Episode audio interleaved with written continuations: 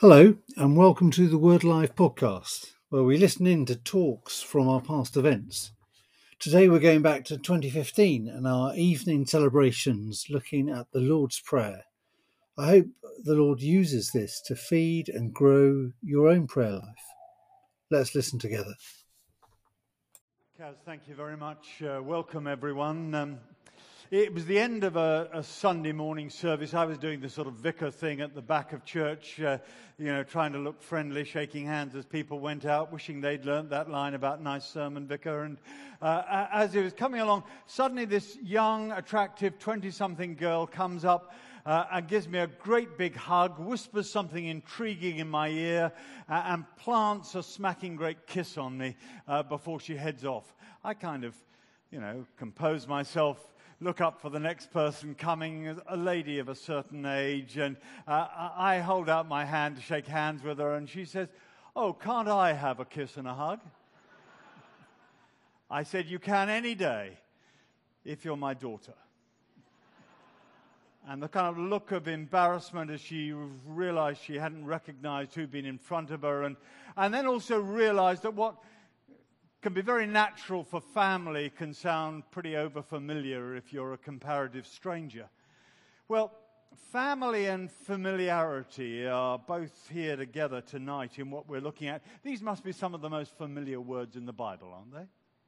I mean, if people know any prayer, it's this one, or at least bits of this one in some version or another. Uh, it's actually become so familiar, it, it sort of trips off so many tongues that we can forget it's a family prayer.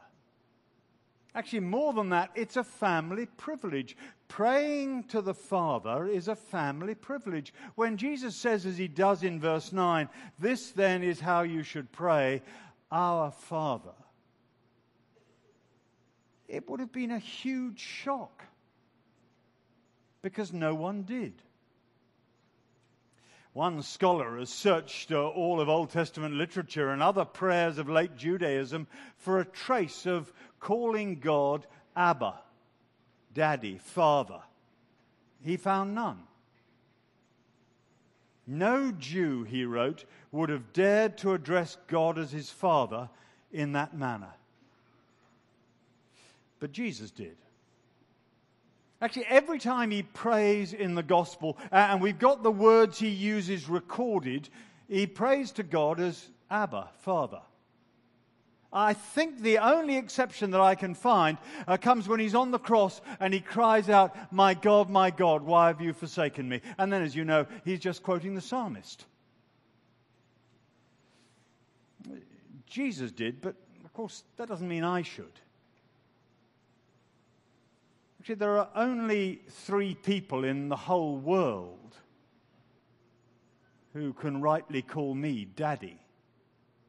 I know their voices well. If it's any other voice saying daddy, I'm assuming they're talking to someone else.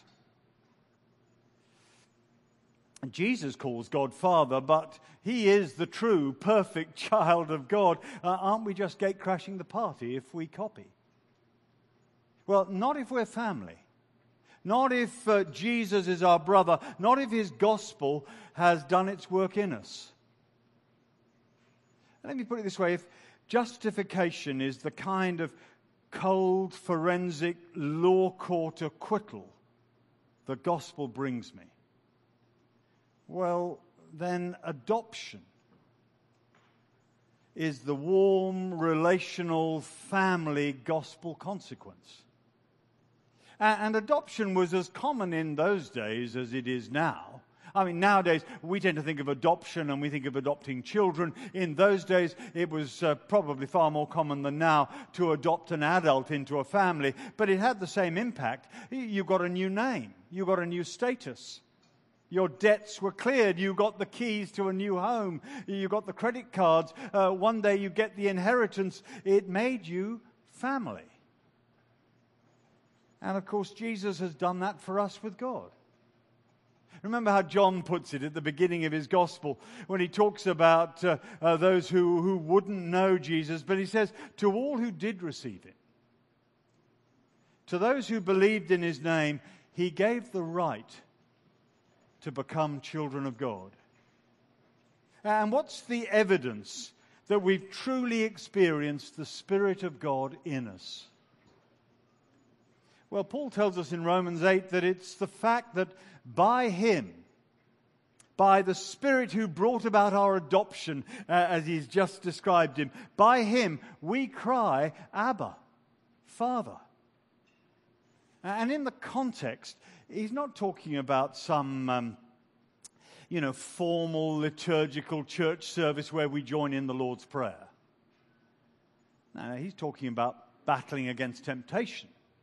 He's talking about going under. He's talking about not giving up. He's talking about uh, uh, maybe not having an answer to why we were in the mess in the first place, but just crying to Father for help. Jim Packer, in his great book, uh, Knowing God, uh, sets up the question, What is a Christian? And he gives this answer. Uh, the richest answer is that a Christian is someone who has God for his father.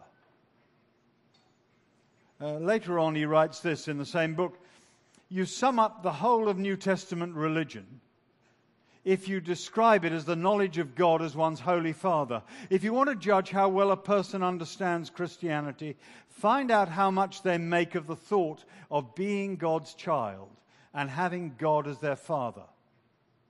If this is not the thought that prompts and controls their worship and prayers and their whole outlook on life, it means they don't understand Christianity very well at all. So, no wonder Jesus says, This is how you should pray Our Father. It is an immense family privilege. You know, Hindus have a thousand names for God. Father is not one of them. We dare to call him Father was the title of the book that tells the story of a Muslim convert to Christianity. I, once you understand the privilege, you have to ask yourself, why would a Christian church do what one in London did the other day and open its doors to its uh, uh, Muslim congregation, cover up the Christian symbols, and pray with them to Allah when you could call God Father? Prayer to the Father, it's a, a family privilege. It's a liberating privilege, though. Let me explain. You see, when you're talking on prayer, I, I, meant to say something like this at this point about how hard we all find prayer and what a struggle it is, and how I'm not an exception and I find it hard and a struggle as well. And I, I could say all of those things and they would be true, certainly as far as I'm concerned. But as I look here, I realize what Jesus is saying. That he, he's not saying prayer is easy, but he is saying at one level it's simple. And it's all about who you are praying to. This then is how you should pray Our Father in heaven. A wise one once said this If I want to know what God you believe in, I just need to listen to your prayers. Because our prayers give away what kind of God we really think we're praying to. For, for some, it's, I guess, the God who needn't be there. That seems to me to be what's going on in verse 5. And when you pray, don't be like the hypocrites, for they love to pray standing in the synagogue or on street corners to be seen by others. Uh, the hypocrite here is not the religious person who does not pray, they love to pray. But they don't seem to need God there, they just want to be seen by others. See, they pray, we think they're how spiritual, and they have their reward. Uh, Don Carson writes of a, a famous uh, New England incident where he talks about the most eloquent prayer ever offered up to a Boston audience. You, you know how some people can preach to the crowd? Well, you can pray to the crowd as well, can't you? Many of us have probably done it. This is how you should pray Our Father. That's who we're praying to. Or uh, there are those who pray to the God who, who needs persuading. That seems to be what's going on in verse 7. And when you pray, don't keep on babbling like pagans, for they think they'll be heard because of their many words. Now, don't misunderstand him here. He's not saying there should be no lengthy prayers. He's not saying never repeat a prayer. Jesus prayed the same prayer again and again in Gethsemane. He's not even saying, don't be persistent in prayer. Jesus tells the story of the, the widow and the judge and how she went on and on.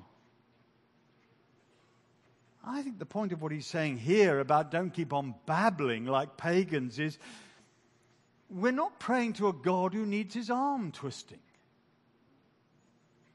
So don't act and pray as if we are. You know what happens sometimes with, with all night prayer meetings, uh, which can be a wonderful celebration, a, a, a marvelous expression uh, of devotion, a great pouring out sometimes of just passionate intercession. And then sometimes subtly the language begins to change. And you hear people talking as if God will only bless if we have an all night prayer meeting, or as if God must bless because we have had an all night prayer meeting. Now, this is how you should pray Our Father. Very liberating. Frees me from so many struggles if the God I pray to is our Father. See, our Father listens. I mean, fathers aren't brilliant at it all the time, but it is what fathers do. They, they listen. Uh, we've got a child, she's wonderful at uh, actually just kind of talking stream of consciousness stuff, and, and, it can just flood out and keep on going. Uh, I remember one family uh, uh meal, and suddenly out it came, and we were 20 minutes in, and we were no sign of it ending at all, when some little noises came from the other side of her brother. we as parents tried dutifully to listen carefully uh, to uh, all the concerns as on and on it went, but finally we, we couldn't uh, put up with the interruptions any longer. what are you do- doing? just breathing for my sister, he said.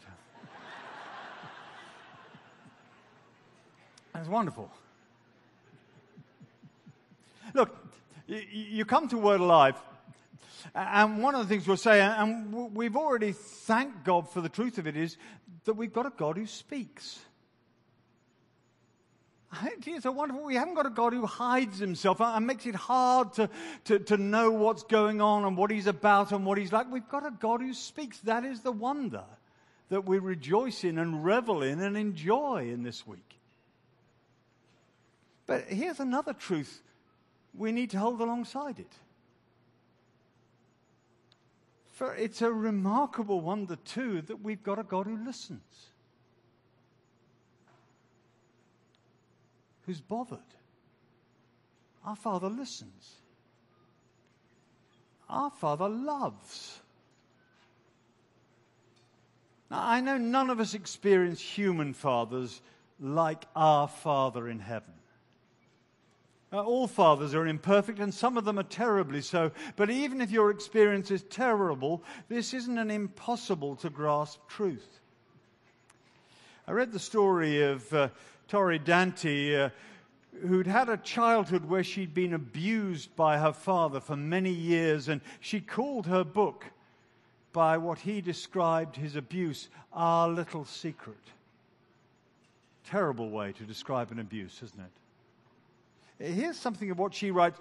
She goes wild, as uh, perhaps not unexpected. Then she gets converted.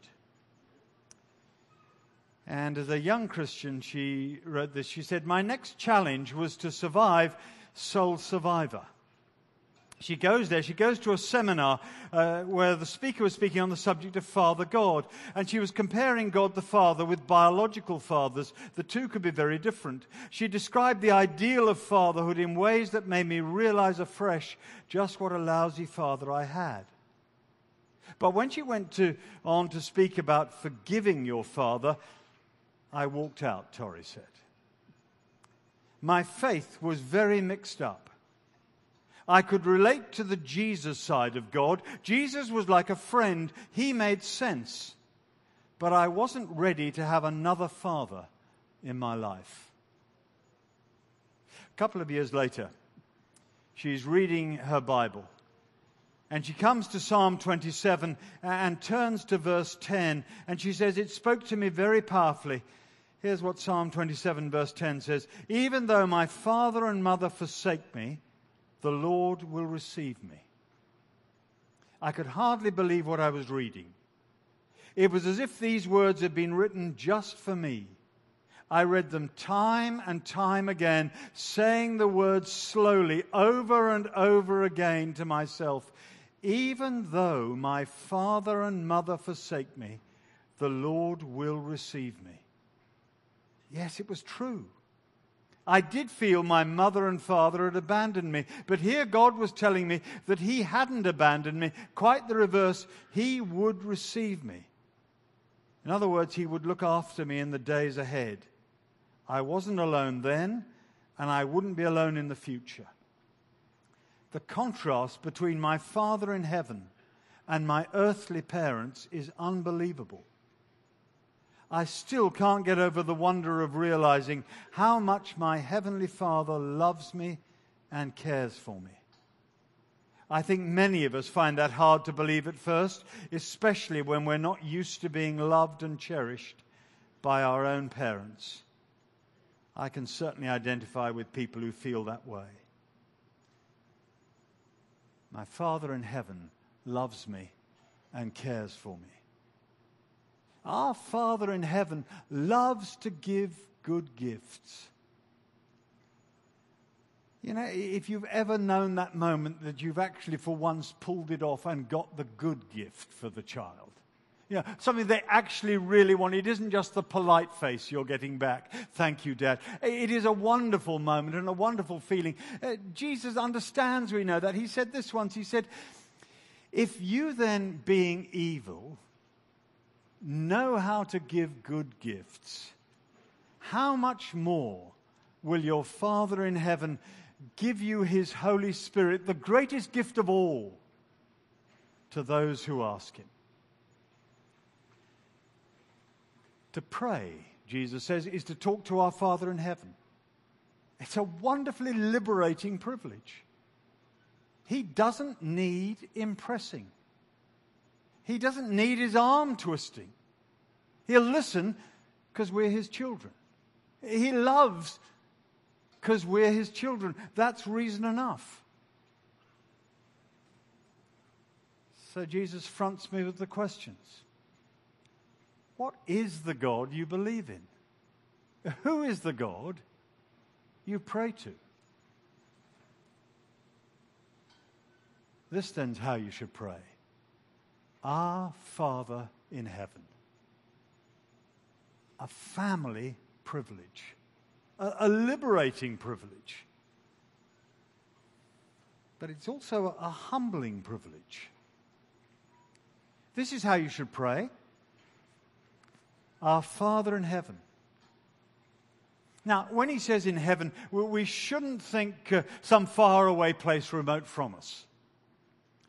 Greek gods were thought to spend uh, most of their time in the, the celestial equivalent of the Bahamas, which is probably a, quite an attractive idea if you're in wet and windy Prestatyn. But the God of the Bible isn't like that. He's not an absentee father. When it says in heaven, we shouldn't be thinking how distant, but how great. You know the way that some people have uh, read the Bible? You know, the Old Testament has a. Uh, uh, a, a, cold, remote, fierce God. The New Testament has a, a warm, friendly, cuddly God. Um, there's none of that here. It's not separating and starting again. Almighty God. The God the psalmist describes as our God is in heaven, he does whatever pleases him. That God of absolute power is our Father. Now, how, does that color our praying? By the way, you noticed, didn't you? He is our Father, not just my Father. It's plural here. Uh, you may not be like me. I find it difficult to pray for the, the persecuted church. What do you pray for Christian brothers and sisters facing Islamic State in the Middle East or, or the uh, equal atrocities of Boko Haram in northern Nigeria? But I can pray to our Father. Now, He knows and cares. I don't know sometimes how to pray for some of our, our missionaries. They're in far flung, obscure places. They, they, they, don't always tell us that much. I, I, I don't know what the great needs are, but I can pray to our Father. He knows and cares. Actually, you come to a Word Alive. Come to a room like this, you look around you, and suddenly you say, What a family to have our Father in common.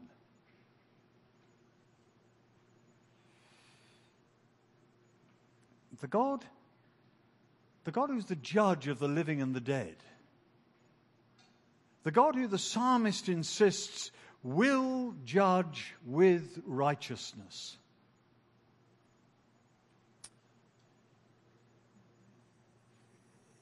He's our Father. Now, when injustice hits it often hurts deeply, doesn't it? You don't really know what to do about it. You feel helpless about it, but actually, I can speak to our Father. I know the injustice is not the last word. I know the perpetrators will have one day to answer to our Father. Or you remember Isaiah? Uh, and his vision of the temple uh, uh, filled with, with, with God and the seraphim saying, Holy, holy, holy is the Lord God Almighty. And Isaiah himself saying, Woe is me, I'm ruined, for I'm a man of unclean lips. For lies and deceits and innuendos and gossips have come out of them. I'm a man of unclean lips, and I live among a people of unclean lips, and my eyes have seen the King, the Lord Almighty. Well, that's the God. Jesus says, Pray to us, our Father. I don't know about you, but for me, wonder levels are, are, are rising. I'm trying to think, how do I handle such greatness and such intimacy together? Holy, holy, holy, our Father. With great care has got to be something of the answer, hasn't it? No wonder Jesus goes on and says, This then's how you should pray Our Father in heaven, hallowed be your name. You know, we're to care for God's reputation. I, I, don't know if you've thought about it, but have you prayed for your workplace? Hallowed be your name. And wondered what that prayer being answered would look like. I wonder if we prayed for you know, whatever village or town or city we come from, we prayed for our nation, hallowed be your name. What transformation would be involved in that? Or the media, hallowed be your name on the BBC, in the press, the social media if we stopped moaning and started praying. It'll humble me to live with such a father. You see, I'll have to leave the center of my prayer life as well. You notice, don't you, the words that come it's your name, your kingdom, your will that become my primary concerns. This then is how you should pray Our Father in heaven. Wonder if this week we can recover the privilege, recover the wonder.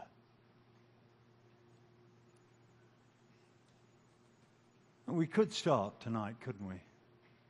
And before Stuart comes back and leads us in singing the, uh, Lord's Prayer together, uh, we'll just have some minutes of silence. chance for us in the silence to begin to pray our Father in heaven. It, it may be that for some of us we want to pray tonight, Our Father, thank you for the privilege. And just tell Him as the wonder begins to hit us. It may be for others of us, it's a, a case of looking around the room and saying, Thank you for so many other family to discover. Our Father. Uh, there'll be one or two of us who will probably need to pray. Sorry, I haven't been in touch for so long. Well, great moment to break the silence. Or for others of us, maybe as we pray to our Father, just tell Him of our fears and hopes for this week. Oh, I, I know He knows, but you see, parents love to hear their children tell them.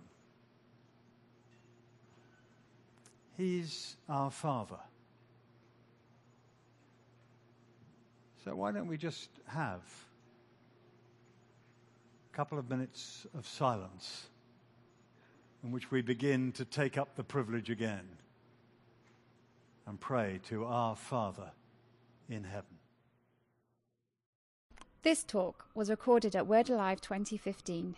Word Alive is here to serve the church and reach in the world. Our desire is to resource individuals and churches and empower them in their mission to local communities in the wider world.